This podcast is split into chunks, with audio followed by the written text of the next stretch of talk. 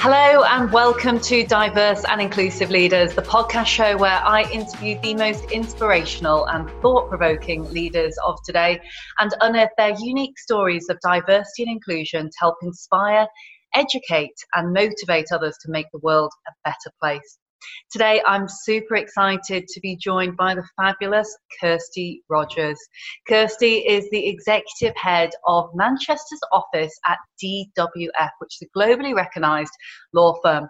Not only does Kirsty head up um, the exec side at the Manchester office, but she also wears a number of different hats, including being board trustee for We Mind the Gap, board member for the Northwest Academies Trust or NWAT. She's also chair of the Board of Governors at Delamere Academy and on the Board of Trustees for Vision for Children.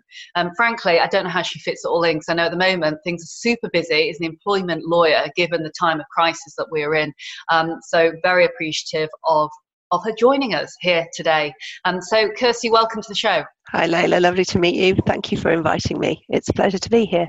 You're most welcome, and and thank you so much for being here. I know that we've kind of we've chatted offline, and I've had the opportunity to learn about many of the different facets of your life, and actually, I think it's it's really quite interesting hearing not only about some of the pieces that, that, that you have on the personal side but also how on earth you manage everything that you're doing um, you know from from a holistic point of view given what's happening at the moment. I know that you're being um, you know approach left right and center and working god knows how many hours given this pandemic. But um, i wonder whether just for the benefit of, of those tuning in today whether you might be able to kind of give a bit of a, a brief almost synopsis of of your background and and how you came to be where you are today and how you came to be wearing all these multiple different hats and be so involved in the world of diversity inclusion and belonging in addition to your job well, I'm, quite lucky in that my job as an employment lawyer uh, lends itself very well to diversity. So, my day job, as it were, and my core job as an employment lawyer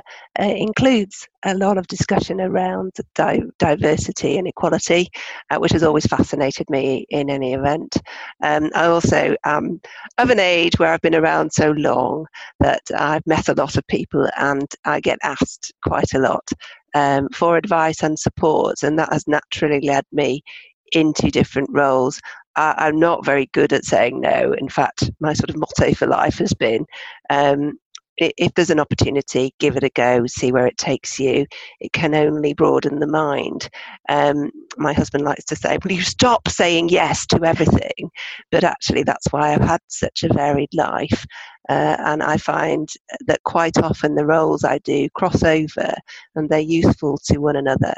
Uh, and the fact that I've got quite a low boredom threshold also feeds into um, me doing all these different things uh, because uh, I can try out lots of different things. But I am fortunate in that the roles I do do cross over and are interlinked, uh, and I can put to use some of the skills I've got in one place in in in the other roles they're all hugely interesting. And I also have a need to feel needed. And that's probably an insecurity on my part, uh, which drives me to do more and to try and make a difference because that makes all of us feel better about ourselves, I think.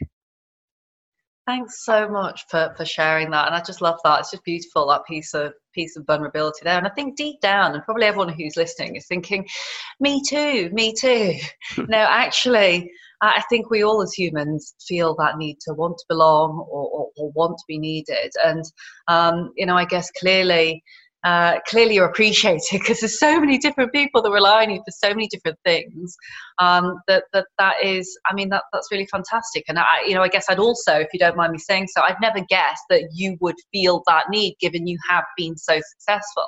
And i wondered because you obviously you did law when you were at university in sheffield you know, a number of years ago. Um, you know whether it was you know did you always kind of want to be within law was that kind of the designated path because as an outsider looking in it looked very kind of you know linear straight up into the portfolio and and it's kind of um, you know has it been as easy as it looks or have there been challenges along the way? Uh, I, I, certainly didn't have my uh, career planned out for me, uh, and even even recently, I would say I still was deciding what I was going to be when I grow up.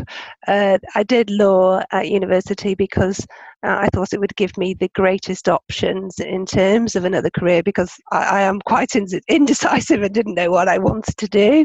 Um, uh, and after university, uh, I was offered a job through a sports club. Actually, I, I play played women's rugby, and they offered me a, tra- a training contract through one of the partners there. Worked at one of the firms, and I ended up uh, as um, a paralegal, and then decided, well, I might as well qualify, and um, then I did, and and the rest is history, really. Um, it certainly wasn't what I always yearned to do, nor what I thought I would necessarily be best at, but it has uh, been a great career, and I have worked with a lot of very fabulous people and lots of people within the community uh, that I work in, um, which has enabled me uh, to, to have a variety of different roles, which is extremely privileged in this day and age. So I, you know, I have a good job, I get, I have interesting work, um, and I'm able to do things for other people. So I don't think you can ask for more, really. Wonderful. And I wonder, because I know that you are an expert, especially when it comes to kind of gender inequality and kind of really almost balancing those scales, especially when it comes to uh, you know, making sure that people are not being discriminated against and, and, and such.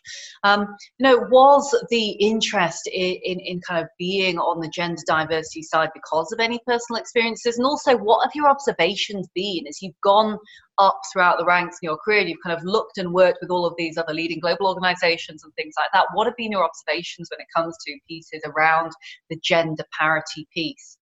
Again, I think I've been quite lucky in terms of the support I've had and sponsorship I've had through my career, but I don't think that's been as equal for other people in other organisations, or uh, or even as I've gone along through different places, um, in terms of both men and women, and I've seen that, um, but not for any obvious reason.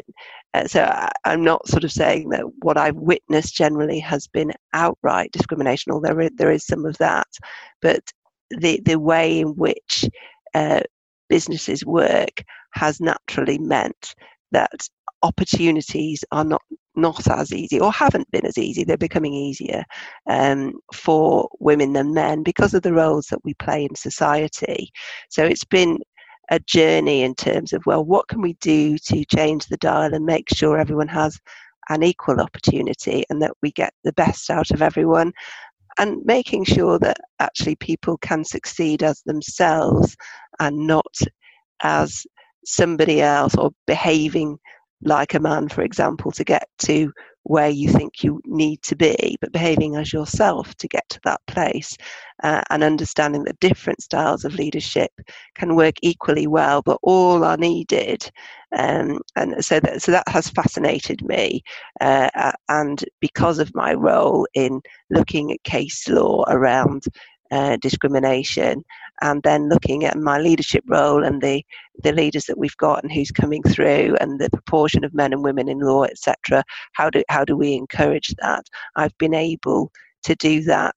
Um, within the organizations I've worked in, but also through other organizations as I've advised them, and then um, through education, you know, uh, you know, looking at the uh, communities I've worked with uh, around what they are doing to to make sure things like unconscious bias um, are understood and um, dealt with in a different way so that we get greater engagement across the board for, from everybody um, as you go along, if that makes sense.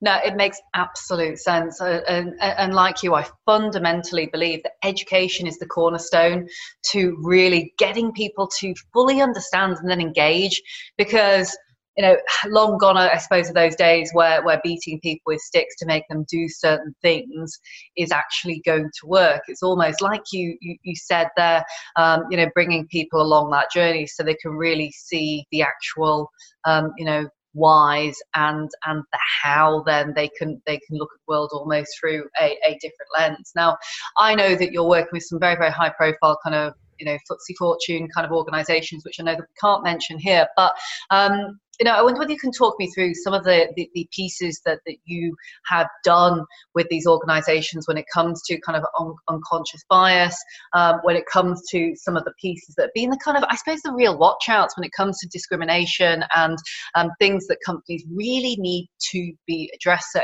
Um, because for, for those that are listening in, um, you know, who maybe don't have some of these pieces in place, I'd be curious for them to to kind of learn more about why they should be investing in unconscious bias and why they should be really doing this and then maybe how because tangible tools tips real life case studies and methodologies are a really fantastic way for, for, for people to learn and I think it depends on the organisation and their approach to it. But fundamentally, the world has changed massively, even more so in the last month or so. But even before then, where the, where the world of work was even 20 years ago is very different to where it is now and where it's going to be. And businesses need to understand where they are in that change and what they've done to prepare for that change, as well as what they're going to do to prepare in the future for that change. And a lot of that is about understanding who they've got to work with and how they can get the most out of them. Um, and if you don't understand the decisions that you're making and why you're making them and the bias you've got in relation to them, you will continue with the same um, decisions you've always made, which are probably not fit for uh, the future or should be altered for the future because the future is a very different place. Um, and I think an acceptance of everybody for who they are will get the best out of, of people and will also make you more attractive to a wider pool of talent um, and assumptions that people make, for example, possibly in relation to people um, who've got disabilities or um, people who need to work from home uh, uh, in the future um, need to be need to be challenged. Uh, you know, so the stereotypes uh, that you have of oh, you know, if you're at home and you've got young children, you're not going to be able to focus as much as it, uh, other people, and you can't travel abroad. Um, that needs to be challenged in terms of well, is that really the case? Um, don't you just give everybody the option and see how they manage, rather than uh, apply your thought process before you engage with with the people that you work with. Um, I'm not sure if I'm making that very clear. No, you're making absolute sense. You're basically saying we need to challenge stereotypes because unfortunately they have existed, and it's not a blame game that we are saying here. I think it's the understanding for organisations to realise there's so much untapped talent out there. And I mean, let's face it, you know, Kirsty, you're a wonderful example of living proof that actually can have, um, you know, multiple external roles, hold, um, you know, very senior position, and also look after a family as well, which is ultimately, um, you know, what perhaps thoughts of yesteryear's leaders might have said, well, that's impossible. And I think also uh, being able to accept that you're not going to do everything perfectly, but uh, you don't let perfect get in the way of progress is, is my motto. I love uh, that. Just do the best that you can every day um, and get other people to help you, I think, and, and not be I think humility is is a big thing. Being able to say, "Well, I can't do it perfectly. I need your help with this," uh, but uh, and understanding what you do well and what someone else can do to support you, and giving people the credit for that. I think that that that can be a huge uh, benefit both to you and to them um, in terms of helping other people up and helping people see that they can do it. What I find with with with women in particular, but also uh, men as well, is um, confidence can hold people back, and they, they they don't want to admit that they are worried about something, so they they possibly don't do something because of their anxiety about it instead of trying uh, and saying, well, it may not be perfect, but here goes. Let's give it a go. A bit like this interview, Layla. You're absolutely fantastic, and again, it just uh, it baffles me. But again, I shouldn't shouldn't kind of stereotype there that those in senior positions, you know, will not automatically kind of have that confidence. And at the end of the day, we we um, you know we are all human, and we should really be be, be kind of you know be, be kind to ourselves. But um, I think it's a very interesting point there that you men- about confidence, and actually it relates very specifically, um, you know, to the piece that you said earlier about the fact that it's okay to lead in different ways. And I, I mean, I think I said this when we were last speaking that I personally felt that. I think, you know, spending a lot of times in boardrooms with my other hat on, which is, you know, of course, executive search, as you know, spending a lot of time in, in boardrooms with mainly what would be kind of middle aged white guys, um, many of whom are, I think are fantastic. So, you know, kind of disclaimer there. Um, but you find yourself behaving in almost a beating your hands on your chest kind of gorilla mentality often because you feel the louder you are, the more you might get listened to. And no, I think what you said about being authentic and actually finding almost what it is that makes you stand out for being yourself is, is critically important. You know, not only is it critically important for self fulfillment and happiness, because I was desperately unhappy trying to fit in for many years, but mm. I think you kind of takes so much energy pretending to yeah. be something that you're not. I mean, they say it's 30% worth of your energy is sucked up by fitting in for those minority groups that are trying to fit in is 30%. Yeah. And you think, wow, God, if that went into productivity for all the people that feel or have felt anxiety or not, you know, like they haven't belonged, um, belonged into a particular group at work or at school or whatever, be very it's, very different. it's exhausting trying to be something that you're not mm-hmm. uh, and and then uh, have, but having the confidence to be yourself is also quite hard and i think that does come with experience. You do uh, worry less about what people might think about you um, but it, it, it is still there and i am astonished at the number of uh, of leaders particularly women leaders who don't have very much confidence. In fact, the more senior they are, the, the less they seem to have. Uh, and it's certainly uh, before the pandemic completely kicked off, we were due to have a confidence conference within our firm for um, sort of uh, people on on our promotion programs and women coming up to the higher levels uh, um, of responsibility and management within the firm to talk about confidence and how we can make the most about that and give people a chance to be themselves and succeed as themselves um, and you know look at a support network around that because uh, I think that's hugely important. And I, I, I, set it up because more and more people were coming to me to say, I just I've got a, a, a, I'm worried about this and my confidence is low and I'm really struggling and it, you know it was a it was an ongoing pattern it, it was affecting everyone, including me, uh, and was not just limited to our organisation. It certainly seemed to be prevalent in a number of places, and that's not to say it's it's limited to women at all. It absolutely isn't, um, but there is certainly a group there that needed some support. So start there. I love that terminology. And in fact, anyone who's listening in, you should all have a confidence conference that's absolutely brilliant absolutely brilliant. And i think you know it's almost and i think it is a human humanistic thing here isn't it? That you just presume that everyone else has got it and you haven't which is ridiculous absolutely ridiculous. And the more that we talk and the more that we share that we realize actually everyone is not perfect. You know we all come in different shapes and different sizes and we all walk our own different walks don't we? And so um, you know being that i guess is is absolutely absolutely okay and um, you know, I guess before we we kind of we run out of time today, because there's a whole number of things that I, I really would like to to ask you, Kirsty. In fact, so much that I could do another podcast with you quite happily.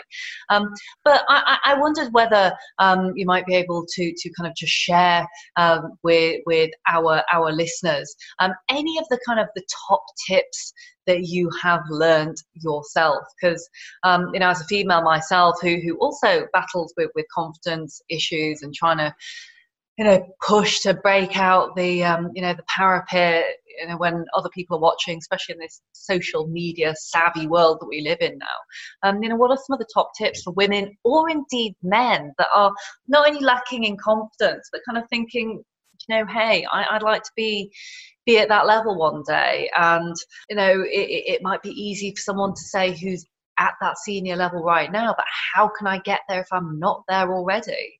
I think taking any opportunities that are offered to you is really important, but also connecting with people at, at your early stage of career uh, because those people also move up uh, with responsibility as as um, time goes on.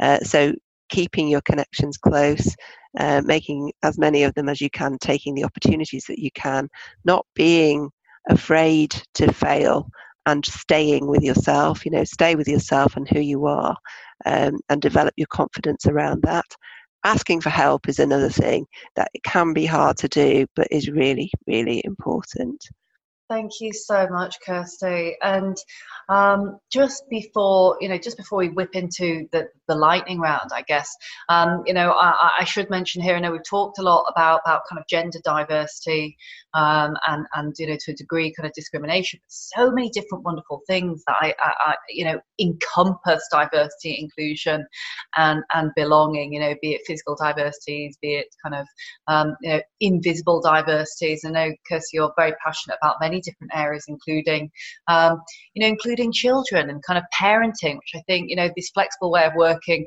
um, you know, which more so now with given COVID 19 is, is kind of very, very important. I wonder whether we could kind of chat a little bit, um, you know, just uh, uh about that um, before kind of going into the lightning round. Yeah, and uh, and we've done a lot of flexible working over the years, even before COVID nineteen, although it is on a, a, a grand scale now, uh, and that's enabled us to attract and retain people whom we may otherwise have lost because of caring responsibilities, uh, and I think not just caring for children, but, but possibly caring for parents now as well or elderly people. Um, so I, I think sort of flexible working is a huge way of engaging and retaining people. Um, I think it also enables you to have more of a work life balance. But invariably, people who have other obligations are um, get better or are better at managing their time because they have to be. Um, once you are faced with having to take on other responsibilities, you naturally become better at managing your time. It doesn't mean that you're any less effective in the role that you do. Um, it's just that you, you have to be more organized about it. I'm far from perfect in that respect, but I, I can um, focus better and prioritize better than I ever used to be able to prior to having children.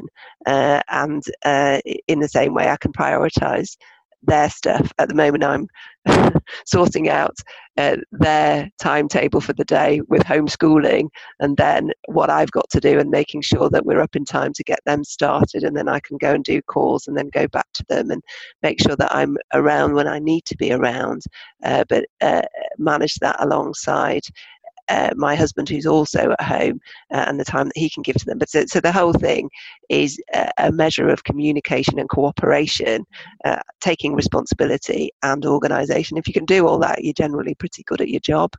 Um, so uh, uh, I have to say the content of my children's lessons is probably the hardest thing I do every day at the moment. I love that phrase though, communication and cooperation. And I think that probably rings so true for many who are listening in. And you know, I have to say I haven't got kids yet, which I think I mentioned to you when we last spoke, but I can't wait to have children.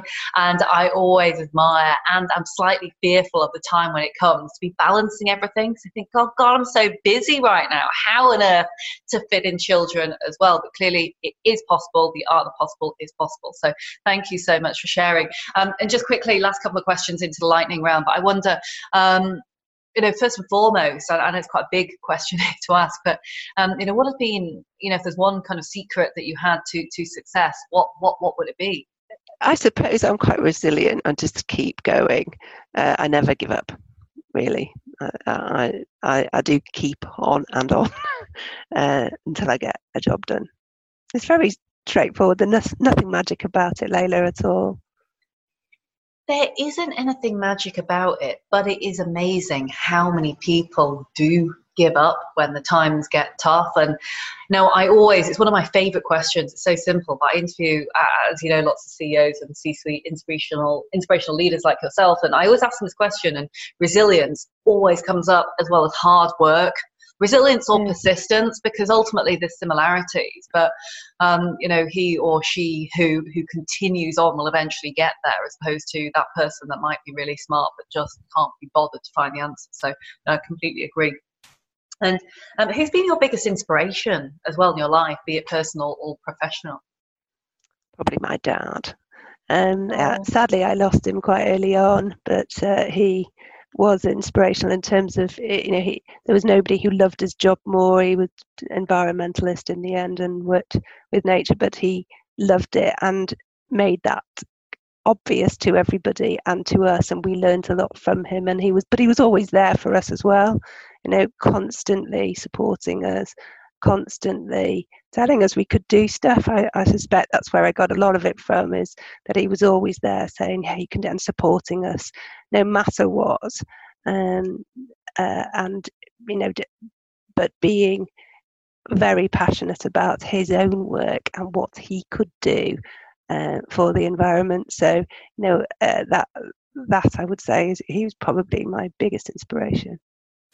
That's so lovely, and I'm sure that your children are getting the benefits of everything that you've learned from your father as well. But yeah. I, I completely concur. You know, family is just so so much the important thing, and yeah, I think there's there's, yeah. there's no one more great really than the parents. Um, but finally, I, I wondered um, before we wrap up for today, if you were to go back many years um, when you were, I don't know, perhaps at university back at Sheffield and you were talking back to the young Kirsty, what advice might you have given your younger self, or indeed anyone who is listening in or about to embark on a corporate career thinking, oh, what am I going to do? I think stop worrying about what people think of you. For a long time, and even now, I really affected by people's opinion of me when I should just get on with what I know is right and what I think is the right thing to do and not worry so much about the impact it might have. Uh, and I think that goes back to confidence, but I, I, I generally think stop worrying about what everybody else thinks and do what you know is right and what you think is the best thing to do. Thanks so much, Kirsty. It's been an absolute pleasure having you on the show. Thanks, Layla. by way of a quick summary, as, as I usually do, and there's, there's loads of great nuggets of wisdom here, um, but the things that really stood out for me is you can be a fantastic leader and still have a huge amount of humility, which, which Kirsty, you have got in abundance. You know, you're kind of, you know, very, very humble about, you know, many different things, you know, about wearing all these different hats. And, you know, I just love that. And I think it's important for leaders to have that and to, to remain grounded. You know, as kind of normal people that others can look up to and still relate to. Um, so I, I, just absolutely love that. And I think, you know, sharing some of those personal pieces there, especially around the gender diversity side, I think it is so, so important. I mean, ultimately, 50% of the population are women. And so mm. we really do need to give a leg up to those um, who might be struggling, you know, especially when it comes to the confidence piece. And, um, you know, and I guess also saying yes. I think that's another thing that, that has come out of today. And I hope um, this podcast has inspired many people who are thinking, oh, should I, shouldn't I? Don't know if I've got the confidence to do it or not. Put your hand up, say yes. What's the worst that can happen? You are human at the end of the day. It might be scary reaching out to people for help, especially more senior people than yourself. But remember, they're only people. The worst they can do is say no. They probably aren't going to anyway. But stick with people who've got you know great ethos, um, you know great morals, and um, great leaders, and, and ultimately keep on being being resilient, keep on saying yes, and um, make sure you give back. I think it's more poignant now than ever before, given the coronavirus situation. And so, um, hopefully, this podcast has inspired you um, to get up and, and say yes to to one other thing that uh, that might be coming into you because you never know where it's going to take you. Thanks so much Thanks. again, Kirsty. And Thanks, um, Thank you. My name's Layla Mackenzie Dellis, and you've been listening to the podcast show Diverse and Inclusive Leaders. We're with you every week, although we're here more frequently due to the unprecedented times at the moment. You've been listening to the fabulous uh, Kirsty um, today, um, sharing some really great tips and tricks here.